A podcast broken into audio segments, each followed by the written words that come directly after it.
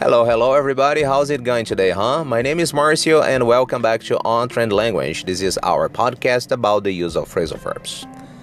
The next one is agree to, agree to, which means to give one's approval to something. And the object of this preposition can be terms, suggestions, proposals, plan, arrangement, conditions. And now you have a couple of examples to help you understand the meaning of this phrasal verb.